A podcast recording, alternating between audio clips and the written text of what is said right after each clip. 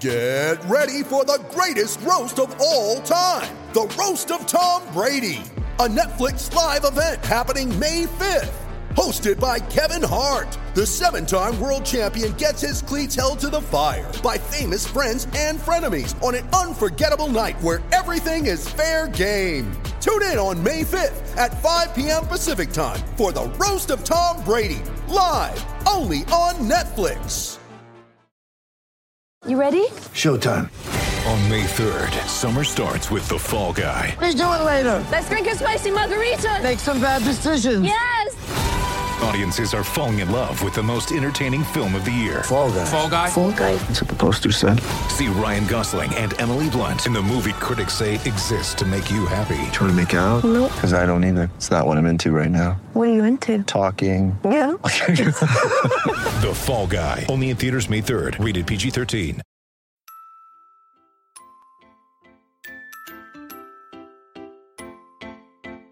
Uh-huh. I just feel like I've been around the block, ripping up fantasy stock, working around the clock. Look at the view from the top, researching rookies a lot. No, I just be listening to pods, yeah. One in particular, I'm just a messenger, let me just pass on the rock. Browning, Brunning, Bruning, pronouncing ain't what he's doing. What he's doing is not losing, but infusing you with new things. And there's Dennis the Bennett, yeah. The man is a menace, yeah. Building a dynasty, some of the finest things. Promise you, you won't regret it. Sly as a fox, cultured in pop. Give him his props. Here is a thought, here is a box. And you cannot compare them at all, so don't even try. Careful with the news, but when you use a take, I take up Tony Fire, I mean Dyer, because anyone else is a huge mistake. Whoa. Fantasy Roundtable, fantasy Roundtable, yeah. Fantasy Roundtable, come take a look at the crown, baby. Hey, Fantasy Roundtable, fantasy Roundtable. Woo. Fantasy Roundtable, come take a look at the crown, baby. Go. What is going on, everybody, and welcome to another episode of the Fantasy Football Roundtable Podcast, part of the Pigskin Podcast Network. You can find them at PigskinPodNet on Twitter. You can search the hashtag TPPN. We are back. Interesting game yesterday, a lot more defensive than I thought it was going to be, as we will recap the Chargers and the Chiefs game. Unfortunately, my hero, my kindred spirit, my king, really, and Justin Herbert got injured. We'll talk a little bit about what that means. We will also preview all of the rest of the Week 2 slate. Gentlemen, Dennis and Matt, for those of you not watching live, how are you guys doing? I am doing pretty good. It's felt like it should be Friday for about 4 days now, and it finally is. Had a nice anniversary night out on Wednesday while you guys that makes did one of the us, show. By the way. Yeah. It's been like 4 Mondays in a row for me. I'm waiting for Tuesday to hit because it's been ridiculous. They've felt like Mondays. It's just felt like it should be Friday. It's like, can it be Friday yet? And it finally got here. But anniversary was good on Wednesday. Good. Nice massage, average dinner. You know, I feel like you'd want it the – maybe it's just me because I love food. I think I'd rather have it the other way around. I think I'd rather have average massage, nice dinner. I think that's how I'd prefer it. Well, I get food all the time. I don't get a lot of massages. I don't know how to follow that. I made it back. Do you Phoenix. Get a lot of massages? Let's ask Deshaun Watson. Oh, that's too far. I'm just kidding. Sorry. Damn. I made it back from Phoenix. Well, my wife was in the same room with me getting a massage also, so nothing untoward happened as far as you know. Not with third parties, anyway. Ew. I made it back from Phoenix. I don't normally work on Friday. I had to work this Friday. I felt very much like Dante from Clerks. I'm not even supposed to be here today. It was very eventful. Yeah, it sounds like it. Obviously, you know, we won't dive into that. But, yeah, it sounds like you're really not too happy that you had to work today. So... Let's just dive straight into the game, though. I mean, Chargers, unfortunately, lose 27-24. More importantly, we don't know if they've lost them yet, but they get their their quarterback's hurt. I believe there was a report. He has a fractured rib cartilage. I was just listening to it. Okay. They're going to see how he's doing next Wednesday and evaluate if he's going to be available to practice. On the NFL radio, Jim Miller was a quarterback. He said that Herbert would have been better off if he cracked or broke a rib. Yeah, so I've actually had that because of a car accident. I think it's worse than I've broken my ribs, too. I feel like that's 10 times worse. So, look, he's going to get a shot. You saw him out there without getting a shot, throwing that beautiful pass. Once he realized he couldn't run and shouldn't run and try to throw on the run, then it was like, okay, let me just do something. He gutted it out. He toughed it out. He probably should take a week off, but he's probably not going to. Chase Daniels it back there going, dude, you got this. You're doing great. You look great, man. Their next game is 10 days away, and they get the Jaguars at home. So, I mean, it just sucks because he's so damn talented. I mean, you could see it right after it happened. Like, he almost couldn't throw the ball at first. So, I personally would love to see him take a week. My fantasy teams wouldn't like it. I'm very heavily invested in Justin Herbert, but I think for like his long-term health, I would like to see him at least get a week. But I mean, if we're being honest with ourselves, it ain't going to take a week to get healed up from that. And any hit, regardless of a shot, they put the flak jacket on there. Like, any hit's going to cause that. I mean, breathing causes issues for that. That is not a fun injury to deal with. But Matt, you talked a little bit about it on the preview show. I mean, Mike Williams stepped up in a big way for Keenan Allen. What were your thoughts on him, and what do you think happens with Mike Williams once Keenan Allen returns, which it sounds like he could be back by week 3? Yeah, I think the last couple of years, it's been the consistency for Mike Williams. Last year he started out fast and furious. There was a lot of comparisons to him having that kind of Michael Thomas 2019 season. It seemed like he cooled off on the backstretch. Wasn't heavily involved in week one, definitely got peppered with targets, great matchups, and he made stuff happen. They invested in him in the offseason. I think there is room for he and Keenan Allen, and it looks like Gerald Everett, to all have a role and to all be fantasy relevant. So hopefully he continues to make the most of his targets. It was interesting to me that both Palmer and Everett. My big concern isn't so much that Williams maintains a role. It's, can both of them maintain a role, or is one of them going to disappear, or will it make for a rotating, third receiving option that forever frustrates everybody the rest of the season? Because Palmer looked good. Everett looked good. I probably have not been high enough on Everett. Part of that is my love for Donald Parham, who can't seem to stay healthy. So it might be time for me to start checking out there.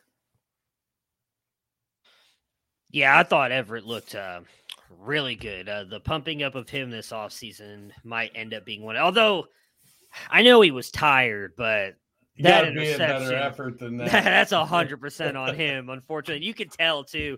It was, we were having a meeting at the time, but I was watching the game with no volume, and you could just see, Justin Herbert is very even keeled, just kind of doesn't get too high, doesn't get too low. He looks so annoyed standing on the sideline after that interception. Everett comes up. You could just tell Everett was I was trying to get subbed out at this. And then Herbert was just yeah.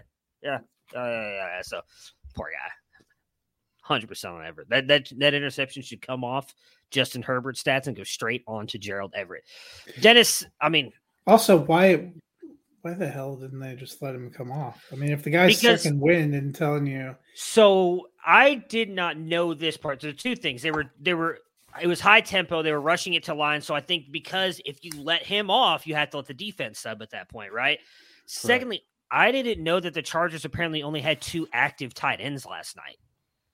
Mm-hmm. I think that might have been the other issue. So I personally, I'm with you, mostly because we saw he threw an interception because Gerald Everett was dead tired from that run. But you still got to give it – even if you're not going to catch it, smack it down or something. Don't let it go straight to the defender for an easy interception. Come on. But, Dennis, we saw CEH. I mean, he had a big run again last night. Let's just be honest. All three of us were fairly low on him based on what he's done the past couple years. Do you think he's going to be able to maintain this consistency throughout the rest of the season? I mean, it seems like Andy Reid has a plan to use him with the majority of the touches for the running back. Pacheco's going to get a little bit. McKinnon, it worries me a little bit that McKinnon seems to be the guy they're putting in there in the red zone. That is a little bit concerning, but based on CEH's early career red zone work, it's not necessarily surprising. And then Pacheco had an opportunity to convert a short distance third down last night and did not convert that either. If they keep struggling in the short yardage stuff, you may actually see Ronald Jones be active because he's 220. But yeah, I think CEH is the back you want there. If I have him as my RB2 or even a flex, I think that's winning. I don't know that he was going late enough to be considered a zero RB running back, but he's certainly looking good early in the season.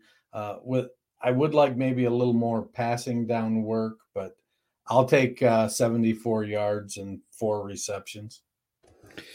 I mean, I think that's the encouraging part to me. I'm interested that you say you'd like more receiving work. He's been at least consistently getting 3 or 4 receptions both of the games. I think it's a good sign that he's involved. They have a lot of weapons on a lot of targets. I think part of their whole plan with this new look offense was anyone can beat you at any time, and they're not trying to just focus on propping up a couple of players. So from that standpoint, it was a bummer this game he didn't end up getting the running back receiving touchdown because McKinnon had come in for him.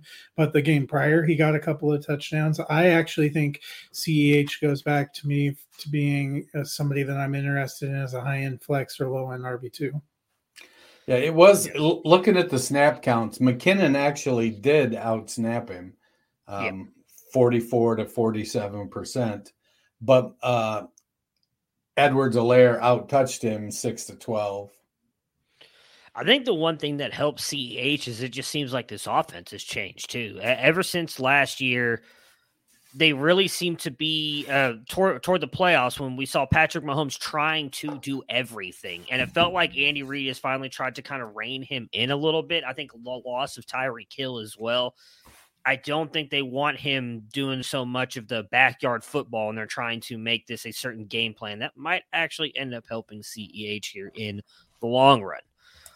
All right, so let's preview the Week 2 NFL slate, and we're going to start with the 0-1 New York Jets at the 1-0 Cleveland Browns. Dennis, is there a Jets receiver you're confident in starting this week against that Browns defense?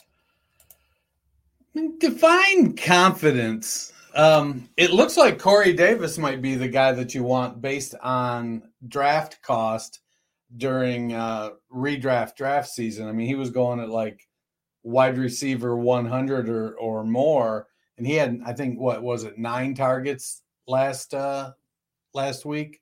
He had 10 targets last week. I mean, but Wilson had 8, Moore had 7, Berrios had 6. So they're do you think is Flacco going to throw it 59 times again? I mean, that seems high, especially for a 71-year-old quarterback. I think Moore is the guy I want, but it seems like the offense isn't going to be productive enough to support multiple guys each week. I mean, they may get targets, but not necessarily high-quality targets. But gosh, 25 targets between the three of them is certainly good opportunity. So I don't want him as anything more than a flex because you just don't know. There's no receiver I'm confident starting. Dennis is right. It did seem like Corey Davis, but even then, feels like a flex. I'm more bullish on the running backs because they were getting a lot of dump off targets, and they're also going to get some carries. That seemed to be where the fantasy value is. When Zach Wilson comes back, hopefully that'll change. Yeah, I mean, I'd love for him to throw it 75 times with Clowney and Garrett coming off the edges there against that bad offensive line. It's going to be a great day for them. I am avoiding practically the entire Jets offense. I actually would not I kind of agree with Matt. I'd be fine starting Breece Hall and Michael Carter. I'm not – and honestly, Conklin. He got, I believe, a touchdown last week. I think that's the weakness of the Browns defense is that those linebackers, and I don't know that they bring down a safety and put them on Conklin. So I might actually feel fine starting Conklin as well, but I'm avoiding all the wide receivers. Matt, Donovan Peoples-Jones was targeted a lot last week, looked fairly good. Is he a flex-worthy option for you this week? Yeah, I think I would consider, depending on my options, putting him in the flex. As you're going to see, there aren't a lot of incredible games this week, especially on the Sunday slate. Last night was one of the better games. Monday night has two of the best games. Sunday slate's a little bit more of a toss-up. I liked the volume that Peoples-Jones saw last week, but at the same time, I think we need to see Brissett more than 1 week in a game to get a better sense of who he's going to target. I mean, Peoples-Jones played 82% of the snaps and he got 11 targets. That's really, really good opportunity. But, man, I need to see more out of Jacoby Brissett. He was not highly productive. It was – everything was just so short. No yardage. It was really, really tough.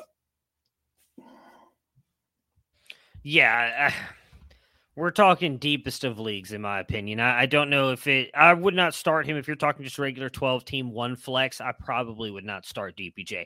Could go off. We know he's got that big game potential and breaking a big play, but I would not start him this week. And honestly, I'd probably be benching Njoku, too, who I thought could be a sleeper at tight end, but that was a bad performance for him in that one.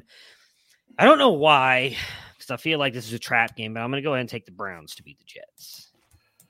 Browns for me as well. And for me. The 1-0 Washington Commanders at the 0-1 Detroit Lions. Dennis, how do we feel about TJ Hawkinson and your Lions?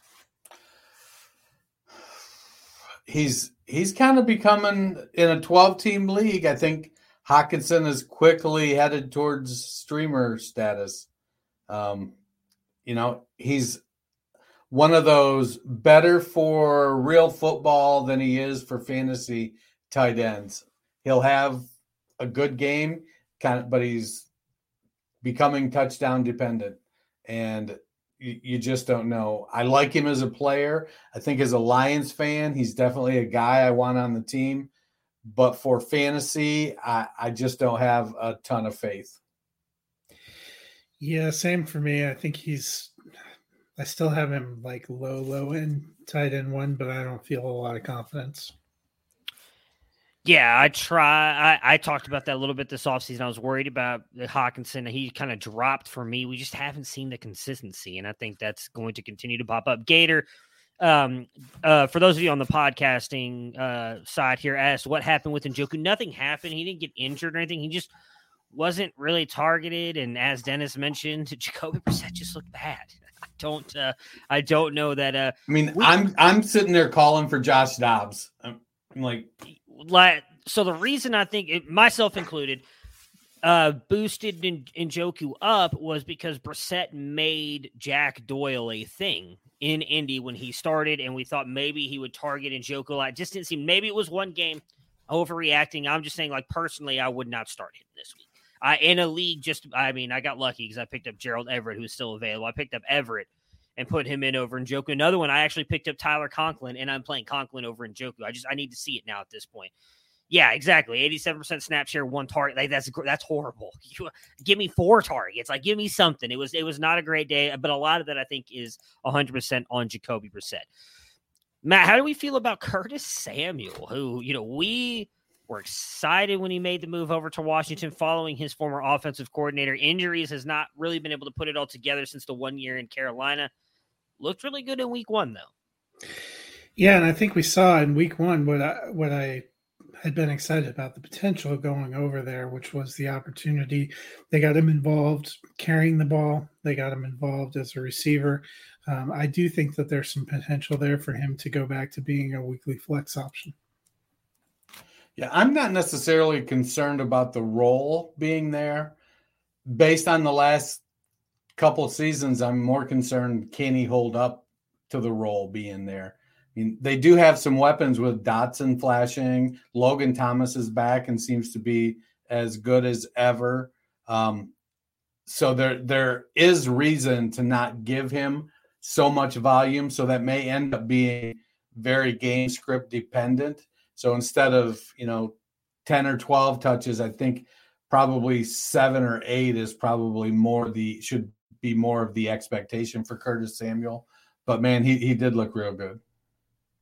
Yeah, I mean, if we're talking redraft leagues, if there's any reason that he didn't get picked up, which I imagine he did because of the week he just had, I would definitely snag him and keep him on my bench to see what happens again this week. But I think Carson Wentz is not going to be afraid to target him heavily. I want to pick the Lions, but I really feel like the Commanders are unfortunately going to win this game, so I'm going to take the Commanders. I'm going with the home field advantage and taking the Lions myself. I'm also taking the Lions. Lately, I've been listening to a lot of my favorite sports podcasts using Raycon's Wireless 3 earbuds. Raycon's everyday earbuds look, feel, and sound better. Better than ever, actually. With optimized gel tips and a perfect in-ear fit, these earbuds are so comfortable, they will not budge whenever you're moving around. Trust me, I work on a job that requires me to move 24/7. They're never falling out of my ear, which I appreciate. Not only that, but Raycon gives you 8 hours of playtime and 32 hours of battery life. Raycons are priced just right to get the quality audio at half the price. Other premium audio brands charge you a lot. And it's no wonder why Raycon's everyday earbuds have over 50,000 five-star reviews. My favorite things about them, the earbud tap function. When I'm sitting there talking to somebody and didn't realize that my podcast is still going, I can quickly just tap the button to stop what I'm doing. Noise isolation as well is incredible for me. I get to some loud environments sometimes and I'm able to actually just listen and hear just what I want to, which is my sports stuff. They're telling me what I need to know to continue moving about my day. I use them all the time, whether I'm working out, working, or honestly just sitting at home and listening to sports podcasts, sometimes some music to get in the mood. I'm not going to lie to you guys, a little bit of Harry Styles, it's not the same as it was. It gets me going. I love that kind of music. It puts me in a working kind of atmosphere at home when I'm working on everything for the Fantasy Football Roundtable. Go to buyraycon.com/TPPN today to get 15% off of your Raycon order. That's buyraycon.com/TPPN to score 15% off. Again, buyraycon.com/TPPN. Some of the best headphones that I have used. You go get them today. They're worth it, guys. Go get them. Sorry. Yep. So next game up, we have the 1-0 Tampa Bay Buccaneers at the 1-0 New Orleans Saints. One of the curious things about the Tom Brady era in New Orleans is he is 0-4 in the regular. In Tampa Bay, he's 0-4 in the regular season at New Orleans. Dennis, can he change that? Not only can he will. I know is Godwin officially out? I think I saw that earlier Godwin today. Is officially out, and I don't think Julio returned to like a limited practice. Yeah, but I mean, well, Julio, I think because he's 48, it'll be Wednesdays off, limited Thursday, maybe even limited Friday. But they've got Gage, they've got Brait, they've got Otten, and they've got Mike Evans. And then you throw in Rashad White looked really good, and then Lenny looked great. And while he seems to be a little bit dinged up, I'm not overly concerned. This week with the New Orleans pass rush with Davenport and Cam Jordan, and I feel like it's going to be an awful lot of short stuff this week because that center of that offensive line is – a weakness for Tampa. But then on the other side, they're down weapons as well. So I think this is the week Brady gets the Saints.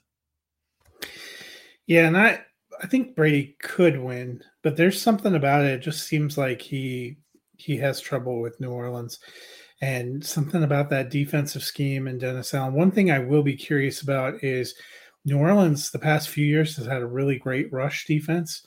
Week one, that was a real problem. They allowed 192 yards rushing combined to Cordero Patterson and Marcus Mariota. If they let Lenny run wild, I think that's going to be the best sign for Tom Brady. Well, I don't think you're not going to get a ton of RPO action out of Jameis. I mean, you'll get some for the look, but I don't think they'll seriously consider that Jameis will run the way that Mariota did. I think the running game Brady. That's what I mean.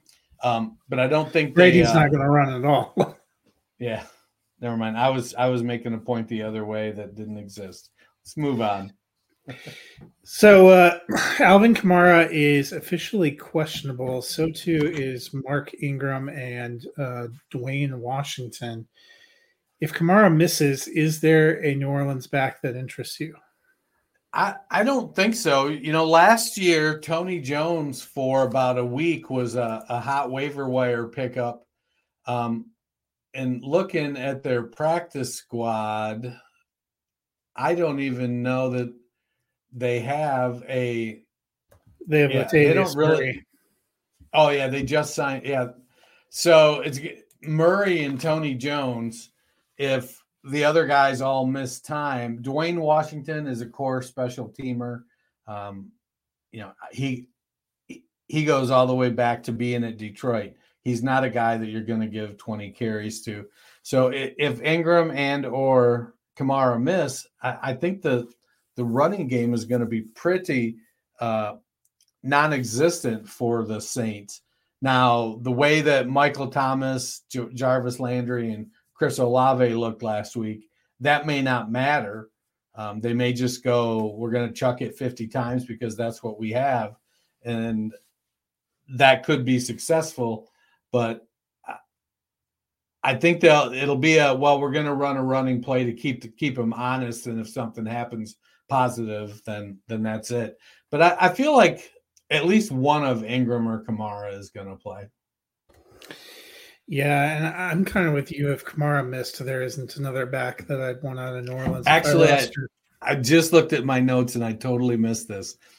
Taysom Hill might be the back to start. If both of them miss, I think it wouldn't surprise me to see Taysom Hill get 20 carries if they both miss. Now that I was looking at my notes instead of the sheet. Yeah, I still think for me, if I rostered Kamara, the replacement for him in my lineup would be a running back from another team. Right. I concur. So I'm taking the Saints. Who are you guys taking? As I said in my opening soliloquy, I'm taking the Bucs. I'm taking Brady to break it. I'm going to take Tampa Bay as well.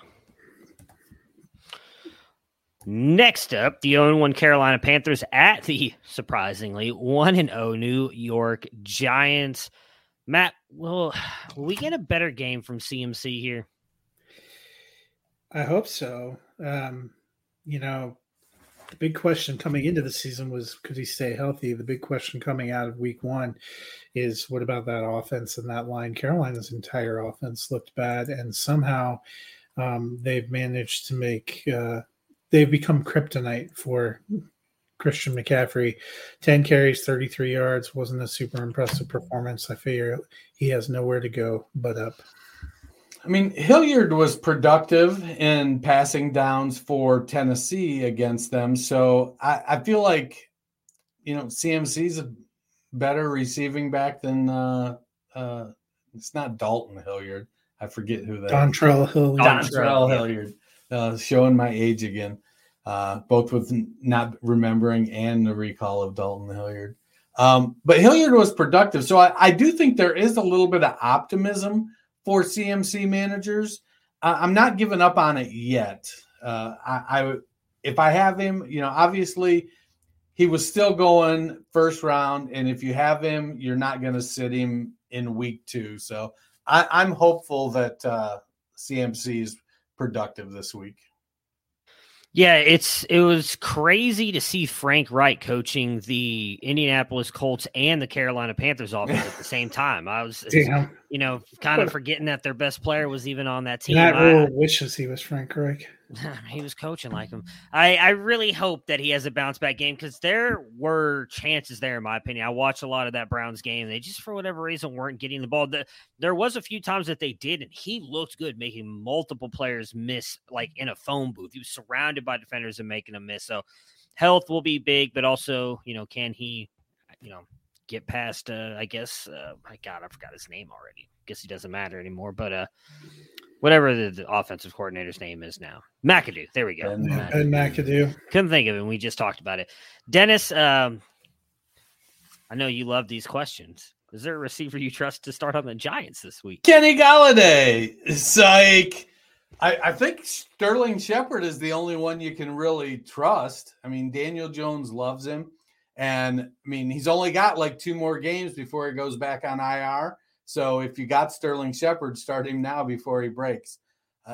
Richie James with 5 catches for 59 yards out of nowhere. I don't know what's going on with Kadarius Toney in the front office. You know, they're saying it's an injury, but I'm a little skeptical. It seems like there's something going on with young Joka there. So I don't know, you know, until Galladay does a little bit more, maybe, you know, coming off of off-season injury, you know, they said he looked stiff in training camp. Maybe Daniel Jones just doesn't trust him yet to throw up those YOLO balls that make Galladay so successful. Wandale's out this week. It's, you know, is it a David Sills week out of nowhere? Maybe for DFS, I'm bopping Sills into the lineup. If you're starting a Giants receiver, you've already lost. Right. I'm not taking them. I am, however, picking the Giants. So am I. Holy mackerel. I mean, I know. Who would have thought week 2 we'd be? I think it's Brian. I like to think I'm picking Brian Dable and not, and just nothing to do with Daniel Jones. I definitely think it's Brian Dable and Saquon Barkley that we're picking. You know, they did invest some in the offensive line, and while it didn't show up last week, I do think it will continue to gel. Yeah, I am taking the Giants as well. As much as I'd love to see Baker get off the schneid here, Barkley looked amazing, and I do think a lot of it is just how great of a coach Brian Daboll is. The 0-1 New England Patriots going up against the 1-0 Pittsburgh Steelers. Matt, is there any Patriot you feel confident starting this week? That's really a negative. No one I feel confident starting. That Pittsburgh defense looked good. I know they're missing TJ Watt, but I like Malik Reed coming in there. I think if I was pressed and had to put my life on it, I might still put Damian Harris in a flex. And there is actually a sad league where I have to play him because of injuries.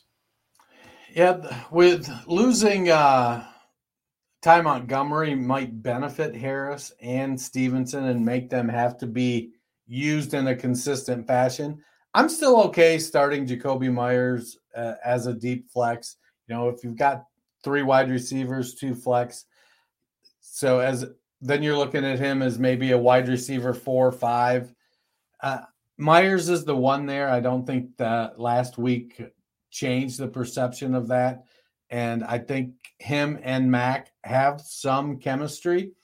And so, if I have to start one guy, I'm probably going to go with Jacoby Myers over Damian Harris. But those would be the 2 guys I would lean on. Yeah, this is probably a bad call, but I think I'm still fine starting Damian Harris. I know he didn't have a great week last week. I still think he's going to end up being the guy, but it would really just be him for me.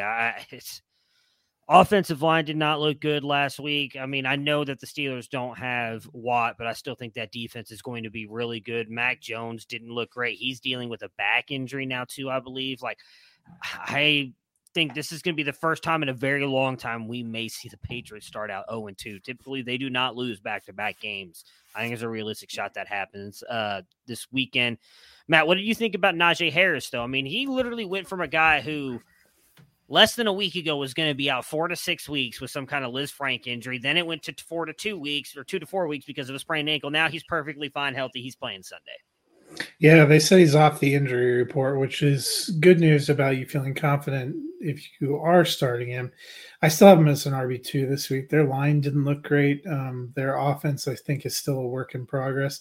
And New England still has a decent defense, so I'm not top 12. Yeah, I think that he's going to have to produce in the passing game to be a top performer. I'm encouraged. I mean, the only note I have on this is, how do we feel about Najee Harris in week 2? Fucking nervous as hell. But now that he's off the injury report, for me, at some point we just got to believe these guys, and you can't always try to outsmart them. They have to report honestly to the NFL because of gambling issues. And so if he's off it, I'm believing that he's fine.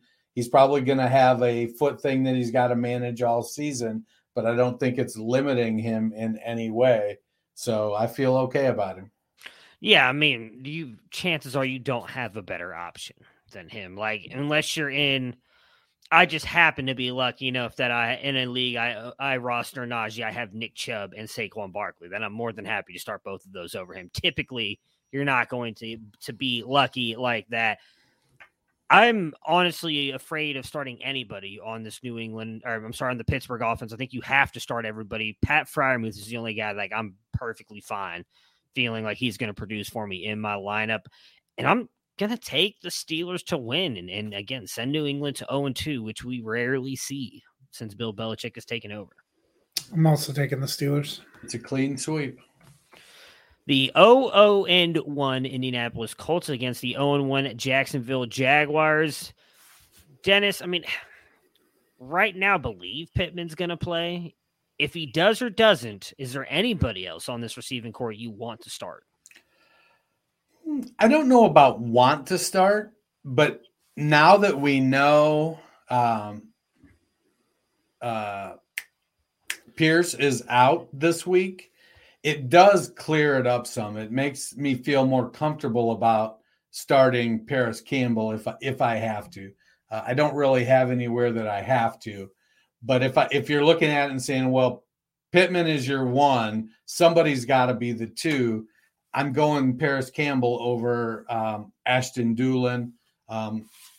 Seems like there's somebody there I'm forgetting as well. Mike Strachan. Yeah, so I'm still going Paris Campbell as the two, but this may be the week that you get some action. You know, Kylan Granson was getting some attention, Mo Ali Cox. And then Naheem Hines is probably going to get a little more passing work. You may see more of Hines and Jonathan Taylor on the field together if they don't feel comfortable with the other wide receivers. Yeah, that's where I would lean. Hines probably would be the one I would think to get an uptick in work. I am not taking a chance on any of the other receivers. We just haven't seen enough consistency. Plus, we know how much Frank Reich loves Naheem Hines, so probably he'll outsnap Jonathan Taylor this week after the. Does he love Naheem Hines? He loved Naheem Hines like Sean Payton loved Taysom Hill. I think more so. Actually, he might have legally adopted him. I think the paperwork is still being worked through there's the whole court system, everything you got to go through. But rumor has that the papers were filed. On the Jacksonville side here, Matt, how are we feeling about James Robinson? You know, I liked what we saw from Robinson in week 1. It was a disappointing final outcome for the Colts, but they actually did a pretty decent job bottling up the running game. We didn't get a lot from Damon Pierce from the Texans. How much of that is the Texans? How much of that is the Colts defense? This game will probably give us a better impression. Robinson, though, for me, is the Jaguars running back I am starting if I'm choosing to start one. Yeah, I'm starting him with trepidation.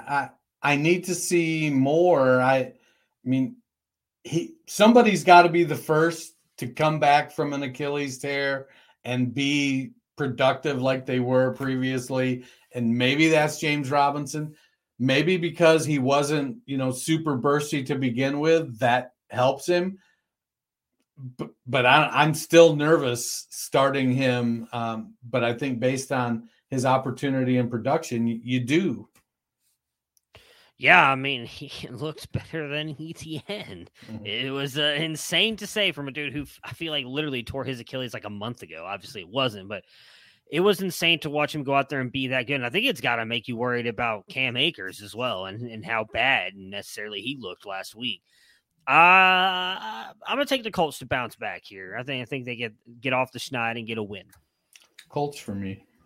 It damn well better be the Colts. Yeah. The 1-0 Miami Dolphins are going to play in Baltimore against the 1-0 Ravens. Dennis, is Chase Edmonds a top 25 play this week? If he is, he's 25. That offense is based around, Tyreek Hill, Jalen Waddle, and Tua Tagovailoa. I will say I want to start Chase Edmonds way more than I want to start Mike Gesicki. That's for dang sure. But, he's nothing more than a flex at this point until we see that offense play out and start to get consistent in what they're trying to do. It's really just the freakishly speedy and athletic wide receivers for me. Look, I have Chase Edmonds behind Melvin Gordon. And we all know how I feel about Melvin Gordon. I was thinking Miami's running game might be kind of fun with Mike McDaniel coming over there. We did not see fun in week one, and Baltimore's got a decent defense. So I'm not bullish on Chase Edmonds or anyone in the backfield for Miami. Yeah, I'm right there with you guys. I would avoid them. It's really just Tyreek Hill, probably Jalen Waddle. I feel Waddle's still, I think, going to be really good, but it's just the receiving core for me on the Dolphins side of things. No Dobbins in week one here, Dennis, but rumors are that he might actually play this week. If he does, how do you feel about the Ravens run game? Well, he certainly makes it better. We saw in his rookie season just how productive that he can be. It's, as much as I want to buy into him being back and ready to go, I feel like the team is going to make him split carries with Kenyon Drake this week. And they already have Lamar. Now, last week, Lamar is trying to not run. Excuse me. And he did a very good job of that last week. So I think that giving Dobbins another week, if I can get away with not starting him this week, I'll feel way better about what I'm seeing. And if he comes in and goes off this week, then so be it. But coming back from the injury, and you hear players talk all the time about being back, and then the coach stifles them because they're really not ready. And I kind of feel a little bit about that's what happened last week. He was talking about being ready. This week, he's like, hey, I appreciate my coaches doing for me what I couldn't do for myself. Now I'm really ready. Well, I'm from Missouri. You got to show me. The show me state, right? Yeah.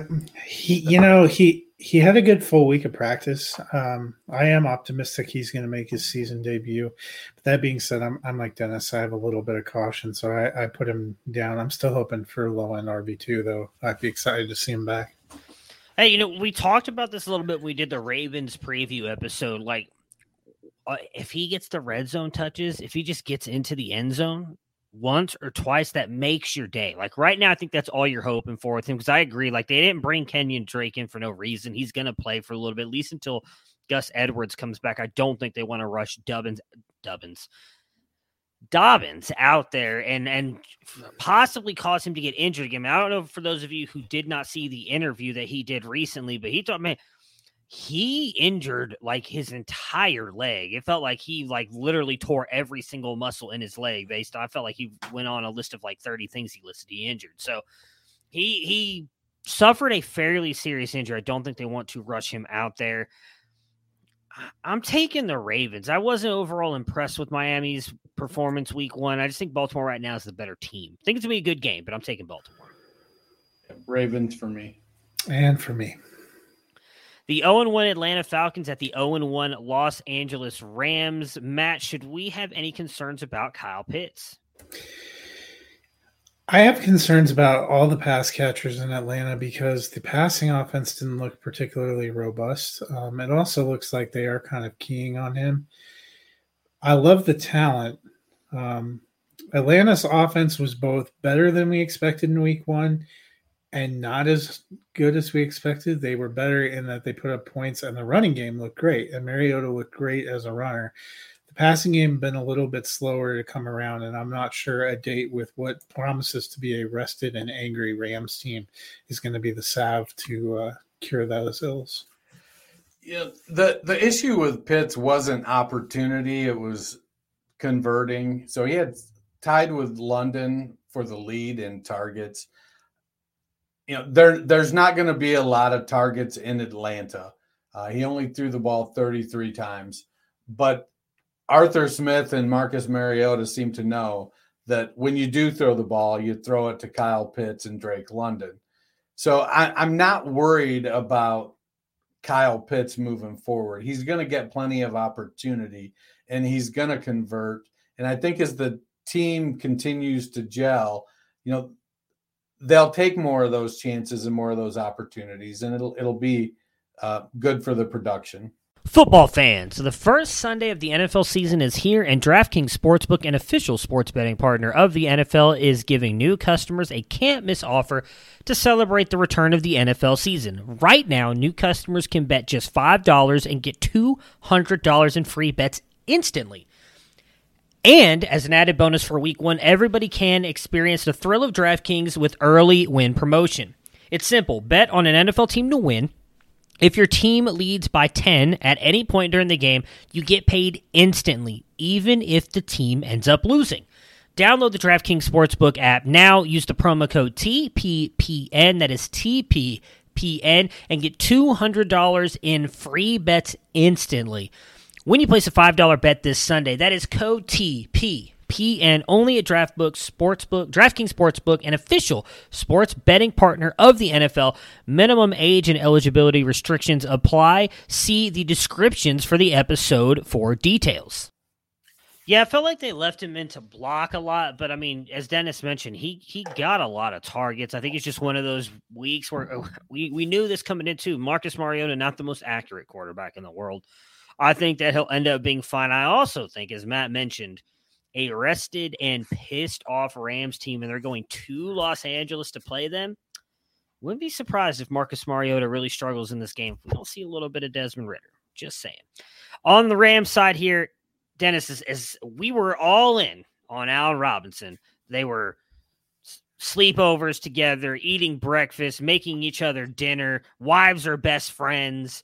I mean, like, they're the three best friends that anybody could have. And Matt Stafford, Cooper Kupp, and Allen Robinson. And then the game started, and it was like Matt Stafford and Sean McVay forgot Allen Robinson even played for the Rams.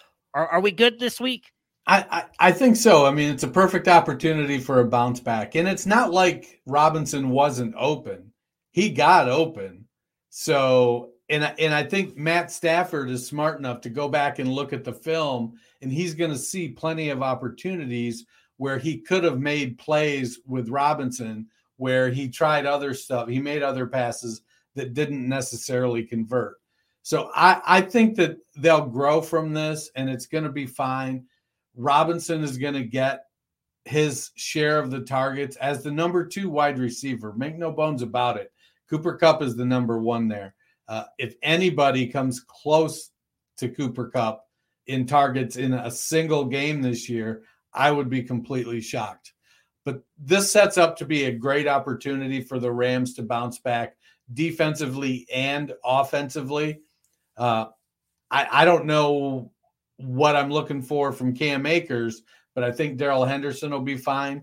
And I think you're looking at probably 6 to 8 targets and 4 to 5 catches for Allen Robinson and probably a touchdown. Yeah, it'd hardly be any worse than he was really opening night. Gabe Davis had the game that I think we thought Allen Robinson was going to have. It just didn't look like they were looking for him. I think they will make a little bit more of an effort. But at the same time, I'm not as bullish as I was last week. I want to see him work and get integrated into the offense. I also think there is a chance this game is not as competitive as we assumed the game was going to be last week against the Bills, in which case sometimes though you don't get as many opportunities. Yeah, I agree there. I am taking the Rams. I don't think there's any shot Atlanta wins this game. Yeah, me too. I'm also taking the Rams. The 1-0 fighting Geno Smith in Seattle, the Seahawks, are going up against the 0-1 San Francisco 49ers. Matt, is Geno Smith a serious superflex consideration for you this week? You know, he did a lot better than I expected, at least in the first half. He found some success. He wasn't wildly successful in the second half, as, you know, Denver's defense seemed to get more on track. I actually thought the 49ers defense was pretty good last week. So for me, I can see why you might make a case and might have gotten excited about, but Geno is going to remain kind of in that high-end QB3 for me. Yeah, I mean, he threw the ball only 28 times. They just weren't productive as an offense. I mean, Rashad Penny had 12 carries, Geno Smith 6, Travis Homer 1. So they only ran it 19 times, only threw it 28. And he only had 195 yards passing. Now, sometimes, you know, the receivers got to make some plays for him and pick up some yardage to make those numbers look good. But that's not a guy I'm looking to run out there as my QB2 in Superflex. Yeah, I'm with you guys. It was a really great performance, but we've just seen over his career he's failed to remain consistent. And I think San Francisco is going to be pretty pissed off after losing to Chicago in week one. I think they're going to come out here with a little bit of their hairs on fire. Dennis, no Elijah Mitchell. How do you feel about the 49ers backfield? Jeff Wilson, baby. Jeff Wilson. I mean, the battle between the running backs is not including Jeff Wilson. Jeff Wilson is the backup to Elijah Mitchell. And then Tyrion Davis-Price and Jordan Todman are, I think I got the name right, they're battling to see who's going to be the number two running back this week with Mitchell out or for the next few weeks. But Jeff Wilson is going to, until he breaks down, which, you know, unfortunately, it seems like he invariably does, Jeff Wilson's going to be the guy there. You know, Trey Lance is going to get some run. Debo Samuel's going to get some run. But unless they have a lot of designed runs for Trey Lance, I would expect 15 carries out of Jeff Wilson. The top two rushing options for the 49ers are Debo Samuel and Trey Lance. Jeff Wilson's an okay flex play for me, but I don't think, you know, I think seeing how they were running the offense the last couple of weeks, they fully intend to continue using Debo Samuel as a big piece of that rush offense, and it works for them. Yeah, I would not be surprised if Debo sees a ton more carries, unfortunately for him. I'm going to take the Niners to come back and win this game. Niners for me. Sorry. I'm taking the Seattle Seahawks. Nice. The 0-1 Cincinnati Bengals at the 0-1 Dallas Cowboys. Matt, if T. Higgins does suit up, are you willing to play him? Yeah, he's coming off that concussion. He's still listed as questionable.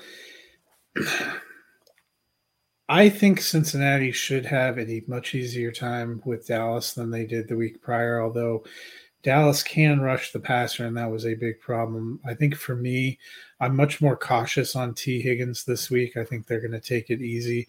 If I have to play him, I'm expecting flex range value. I don't think he's going to be a high-end wide receiver too. Yeah, I think, you know, if they clear him, they should have an edge over Dallas because Dallas with Cooper Rush is just going to not be great.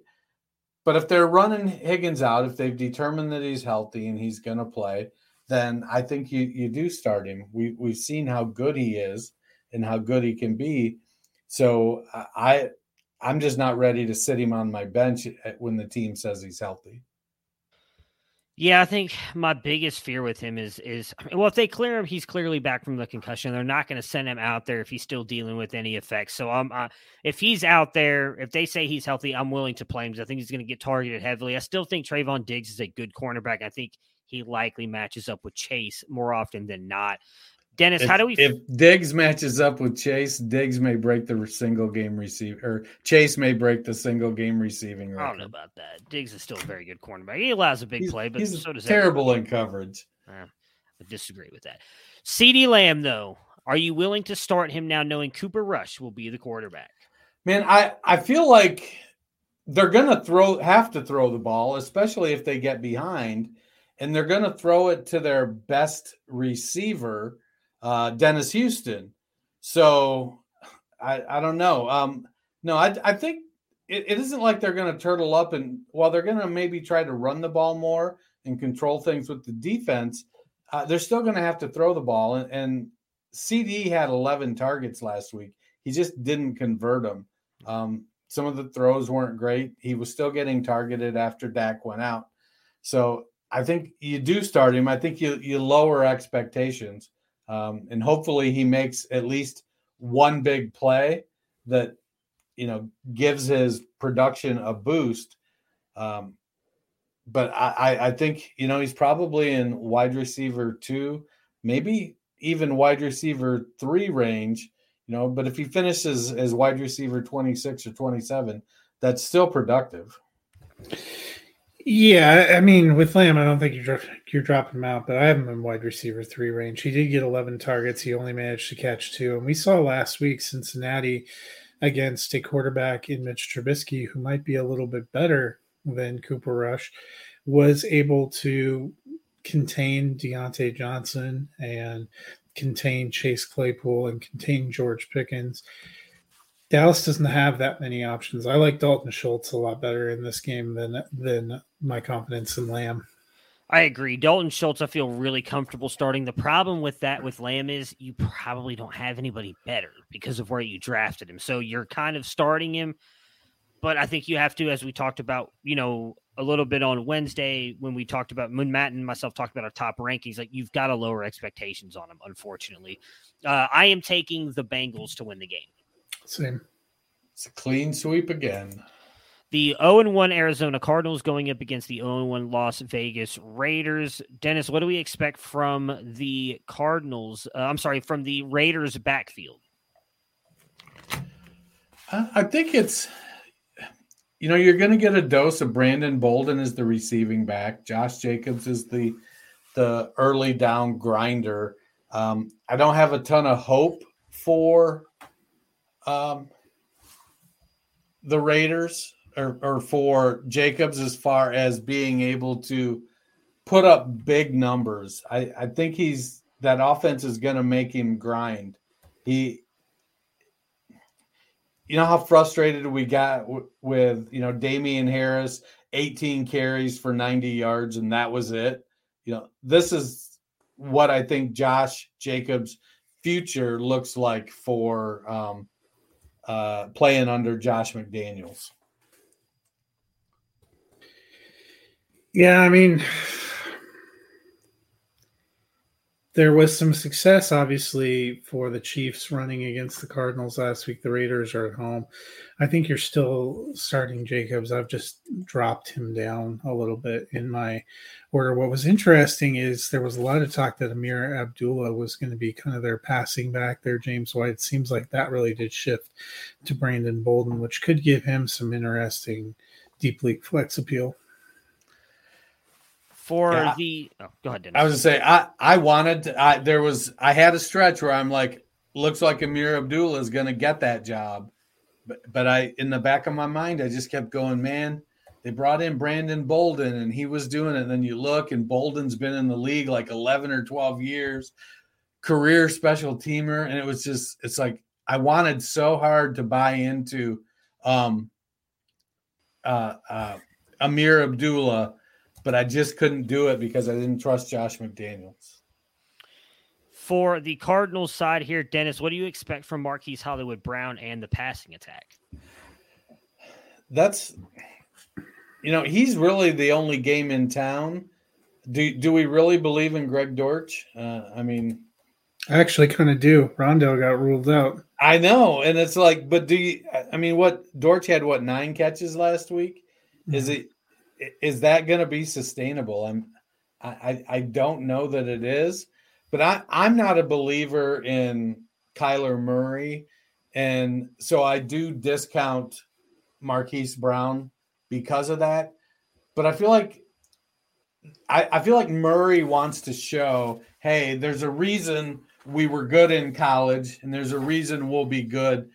And at some point, I feel like before DeAndre Hopkins gets back, we're going to have a Marquise Brown, 15 or 18 target kind of game.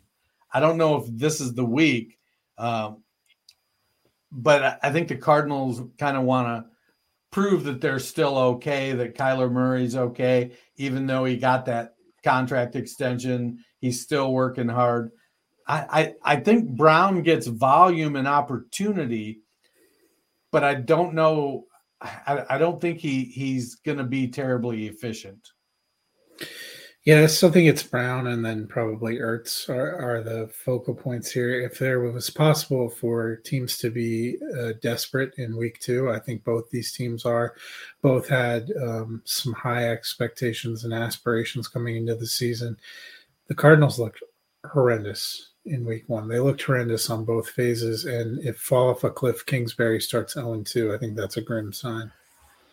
Yeah, I mean, if I'm being honest, I think the Raiders are more desperate because of their division. You fall behind 0-2, that is going to be rough to try and climb out of. At least Arizona right now, the NFC West looks manageable. I think Brown will be fine in the long run. I'm going to take the Raiders. I think they bounce back and get the win here. I have the Raiders as well. So do I. It's scaring me that we're all in lockstep this week. Sticking in the AFC West here, the Houston Texans at 0-1 are traveling to Denver to play the 0-1 Broncos. Matt, Jerry Jeudy, or Courtland Sutton? Both of them got about the same targets. Both of them caught 4 passes. I thought they both looked good. I'm still going with Sutton. I actually have them back-to-back in my receiver rankings, but I think it's Sutton's time. Yeah, I think there's not going to be a ton of separation in them. It's going to come down to who gets the touchdown each week. Can Russell make both of them valid? He did it in Seattle with Metcalf and Lockett and Baldwin and Lockett. And so I'm not terribly worried that we need to be picking one over the other at this point. But I'm team Sutton. As am I. Yeah, I think they'll be fine. We got to give him a couple weeks. I know he was there all offseason, everything, but it takes a little bit of time to build that chemistry. On the Houston Texans side, Matt, I mean, is he going to do it again? OJ Howard going to do it again? Is he fantasy relevant? 8 receptions, 102 yards, 2 touchdowns. That's what the Broncos secondary gave up to 3 tight ends in the Seattle Seahawks in that opener, and that was before Justin Simmons went on to IR and was lost for 4 games. I am very worried about O.J. Howard. I think Brevin Jordan is the guy. Howard played, 12 snaps, 10 snaps? I mean, He did. And Lovie Smith is out on Brevin Jordan. We all like Brevin Jordan, but in the offseason, it was like, no, we got Pharaoh Brown. And when they decided that wasn't going to work out, they went and scoured the waiver wire and pulled somebody up. I feel like they're at this point in time saying that they would rather have anyone at tight end be a focal point in that offense than Brevin Jordan. I think it's because he's old school. Brevin Jordan is not your old school tight end build. I think that's 100% what it is. That's why he goes and gets the big, lumbering O.J. Howard. Whoever plays tight end, I'm concerned. I mean, I wouldn't doubt he has a good week this week. I'm not picking him up, though. I don't think that continues. Could be wrong. I'm taking the Broncos to win the game. Me as well. If the Broncos don't win the game, Dennis, I hope you enjoy a solo show on Monday. The Sunday night game, the 1-0 Chicago Bears head to Green Bay to face the 0-1 Green Bay Packers. Dennis, how do we feel about David Montgomery and Darnell Mooney going up against this Packers defense? I think Montgomery has been plagued with inefficiency his entire career, And while he's been quote unquote productive, and I've liked him, I think Khalil Herbert is, starting to nip at his heels. Montgomery isn't going to be back with the Bears next year. And I think that Eberflus is going to start to, as the season goes on, kind of start to look at Khalil Herbert and Tristan Ebner. I think until you start Montgomery as a low-end RB2 flex guy until he doesn't get the volume. Once he stops getting volume, then you move on. But I mean, it's going to be, I'm still waiting to see what really is the Bears offense outside of a torrential downpour, when they're not playing in a swamp. So I'm interested to see what it looks like this week. Be nice if they had a cupcake so we could get a feel for it, but they don't on defense. They've got a pretty good divisional matchup, and so it's, I don't know. I'm kind of iffy on Montgomery being productive.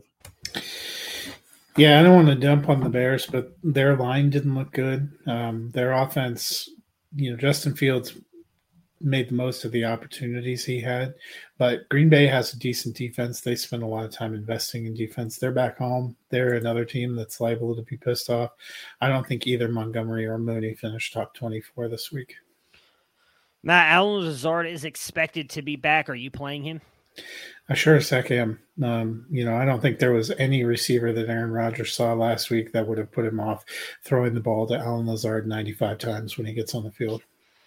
If he can get open, I think he's in for Devontae Adams type game. I'm taking Aaron Rodgers as the Chicago Bears daddy, as he puts it. I think he bounces back with the win here. Yeah, Packers for me as well. Same. And then the Monday night game, one I'm really not excited about. I think two Monday night games this week. Oh, that's right. There are two Monday night games. I forgot about that. And they're the two best games of the weekend left. I think this first one's horrible. I think Buffalo will be up 30 to something by halftime, and the game will be over with. But the 0-1 Tennessee Titans head to Buffalo to play the 1-0 Bills.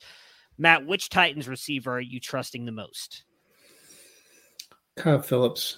And even then, that's more in flex territory for me. But I don't know what they're doing. It was very befuddling, the Robert Woods situation. It seemed like they finished up camp and it was leaning towards Woods, and then Westbrook Akini was going to be moving into the slot. And then Kyle Phillips took over, and Treylon Burks had 4 targets, and, they're still a Derrick Henry team and they're going to try to run it. And until we see sort of how it shakes out with this new receiving core, I'm nervous about starting any of them. If I need a big play, I'm going Treylon Burks, but he's a desperate play in the flex. I think he looked good. I know only 4 targets, but I think he's the best wide receiver on that team. Dennis, do you think we're in for another big game from Devin Singletary? Jeffrey Simmons is pretty good in the middle there, but Devin Singletary's success doesn't necessarily come in the middle. I think Singletary's a better back than he's been given credit for over the last couple of years. But I also don't think he's a world beater by any stretch. I like Singletary. I think he's going to get opportunities. It's concerning that, Zach Moss got 6 targets and Singletary got just 3 or something like that, if I remember. I like Singletary, but I almost feel like Zach Moss is kind of stealth, taking the position and going to get some more opportunities because he brings something different to the running game that Cook and Singletary don't.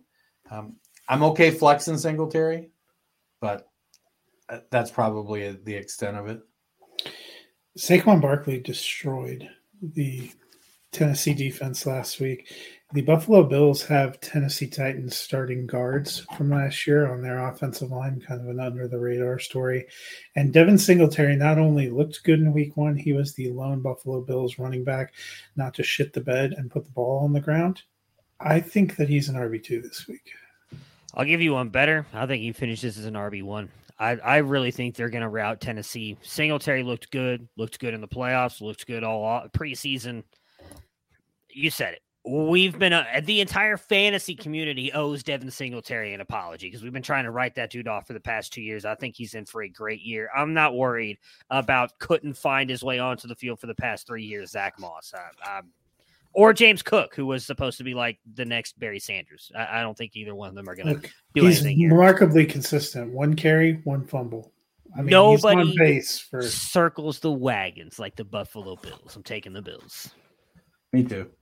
Unless you're talking about them circling the wagon train and lighting it on fire, I don't think they have to circle the wagons to destroy the Titans. Yeah, I'm with you. I really wish that these games were swapped because I really think that game's going to be bad. I'd did like you know both games are going to be on at the same time? I did not know that. They're only like an hour and 15 minutes. I didn't even realize there were two games. I was kind of confused as to why that didn't happen in week one. Now I know. The 1-0 Minnesota Vikings are at the 1-0 Philadelphia Eagles. Dennis, aside from Justin Jefferson, is there a Vikings pass catcher you're confident in starting against this Eagles secondary? Jefferson's going to draw a lot of attention, and Adam Thielen is still good. I think as long as you're not expecting, 10 catches for 130 yards and 2 touchdowns out of Thielen, He's probably a wide receiver 3, and they're useful. So I could see Thielen with a 5 for 79, maybe a touchdown, that type of production. It was very curious. We didn't get a lot from Thielen or KJ Osborne, guys that we thought were going to have bigger roles.